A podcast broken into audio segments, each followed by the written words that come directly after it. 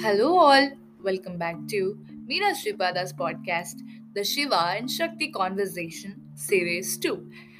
In this podcast, the Shakti is going to ask questions about subtle body, about how they both are together and what happens if they are apart, what happens to a dead body and how does these both exist and exist together. Now, let us continue the conversation now. Now, Shakti will ask the question saying that, Shivaya, you said previously that the mind is a subtle body. Then which body travels along with the soul when a person dies? Is the subtle body which leaves along with the soul? Now, Shivaya answers in this way. Shakti, this concept is often misunderstood. When a soul enters the body, it is immediately covered by Maya. Maya, in our terms or in English language, it is called as an illusion, but it is just a cover or a sheet. This is called as Anandamaya Kosha. As you are well aware, Shakti, that I am the spirit and you are the Anandamaya Kosha. That is, you protect me like a sheath or a cover. And I do not change along with the growth of the physical body. My action ceases at the moment I enter a body and a zygote is formed. And Shakti, my action is restricted to make a small movement from the cosmos to form a zygote. Once I enter the body as a spirit, my action ceases and you know I'm always inert. You must also understand why I am inert. I am not as inert as I'm always projected. I have carved out all my powers and created you as my Shakti. Shakti means power, that energy. And you cannot function without being constantly energized by me. I create energy and continuously pass on the energy to you to carry out your enormous duties and responsibilities. But my energization happens in all the time, mostly subtly. And this is the subject aspect of the entire creation. Now, all my sayings have both gross and subtle interpretations. But Shakti, everyone understands gross interpretations. Now, let us take the example Vedas. Vedas have both gross and subtle interpretations. But almost everyone goes with the gross interpretations. Vedas talk about various gods. In fact, Shakti, they are not gods. They are your energies. Your manifestation into different types of gods is you. Your administration of the universe is like an organization. So you need people under you. So you manifested them. The only difference between these governments and your organization is that the former is not automated and interdependent. Now, your structure is fully automated and highly interdependent. Now, let us take the example called the great gravitational force, which is known as Gurutvakarshana Shakti, where Gurutva implies to the magnitude, and this is so called because of interdependence of various objects including planets, stars, etc. on this force. So you have used multitude of energies to keep this universe floating. Now this, if this Gurutvakarshana Shakti, or let's say that magnitude of forces or gravitational force, is disturbed even for a slightest milliseconds, the planets collide with each other, causing a huge destruction. Now, a few people who know about this call as a massive destruction. At this point, I take over from you and absorb everything that existed unto me. And this is called dissolution. So during my absorption of the universe, you only stand as a witness to this big event that's happening. You neither get absorbed into me nor you act on my behalf. At the time of that annihilation, you alone remain as the witness to this exclusive act of mine where I become Rudra. So guys, here I would like to reveal a small secret that's been hidden from you. So when Devi Bhagavati has created Shiva Vishnu, it was not actually Shiva form who came or who got manifested by Devi Bhagavati. When she was expressing herself passionately, she brought out that passion and gave as a Rudra. So she gave the first form of Shiva is Rudra. The Shiva is the neutral form that has happened later. Now let us continue the conversation. Now Shakti will ask, saying that, Shivaya, you say everything is my own energy and all such energies function under me. Then why do people worship different shapes and forms? Is it not a mistake? Now Shivaya continues saying that, Shakti, it's not a mistake because they have not evolved to understand the true nature or the truth. You may ask again why. It is due to your act of causing illusion. You confuse them with the power of your Maya, to which typically speaks Maya is related to law of karma. You rule the entire universe with the law that you made, and hence it is known as law of the goddess, and you never show any favoritism to anyone, even though you are endowed with enormous powers to override law of karma and liberate a person. You have never done that so far, and you will never do that in future.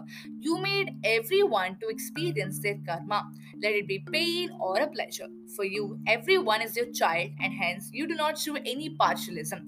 You asked about worshipping different shapes and forms of gods. Forms of you. Nobody understands the reality as it is absolutely beyond comprehension. I do not have a form and you do not have a form. Even Parabrahma does not have a shape or a form. At least I have an attribute called light.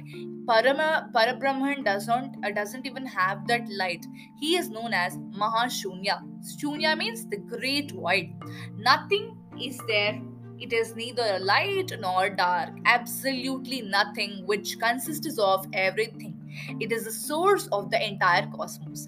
Now, these shapes and forms are meant to attract people or humans to step into the path of liberation. And Shakti, liberation is a very long process, as you know, and which consists of multiple stages spread over several births. And you asked me what happens to the soul after it exits from the dead body. Well, in the previous podcast, Shakti, I told this to you, saying that both of us unite to form zygote, and similarly, both of us exit together at the time of death of a person. So once we exit, we move apart. As long as we stay united, a man lives, and once we decide to apart from that man's body, he dies. So every sentient and insentient being has to die at some point of time. When we join together, we take different shapes and forms. I have already told you how we join together. Now, I will tell you how we separate at the time of death. Now, Shakti will get furious and ask this question, saying that, do you mean to say that there are times when we leave each other? I thought both of us are always together. Is it not truth? Now, Shivaya will say, hold on, calm down. When we stay together, it's creation and sustenance. When we move away for a split second, which never happens, but when we move away for a split second, it is known as death in the microcosmic level and destruction at the macrocosmic level. Our separation never happens at the macrocosmic level. As I told you already, yugas and other time periods on the macrocosmic level are only myths or futile in nature. We are not here to destroy what we have created. Since a man is bound by the limitation of time, he tries to correlate macrocosm with microcosm, and it is only an attempt, not a reality. Now Shakti will ask, okay Shivaya, now I understood how death happens to a man. Can you please explain me the process? Well, Shiva will say that, Shakti, everything is bound by time except you and me. Every shape and form has to perish, isn't it? The entire universe is our playground. We take different shapes and forms. Once they get their life energy, they begin to act. How do they act depends upon their previous births or what they have done. I will come to that later. For every being, death is already fixed by an aspect of me called Kala Pursha, which you had addressed me. Now, both of us do not interfere in this. As discussed earlier, everything is functioning due to the fully automated mechanism created by you. A few seconds before death, the process of creation is reversed. Now, there are 5 superimposed sheets or koshas known as the Anandamaya and a lot, which we will discuss later. But right now, I would like to tell you about the why are we covered by these sheets. Well, guys, these sheets consists of a lot of information that is hidden deep inside our, layers of souls. Okay. Now, the innermost is Anandamaya Kosha, which is the sheath of bliss, which corresponds to the causal body. Now, what is this causal body? Well, Shakti, if I am the spirit, you are the causal body. You are here as Maya.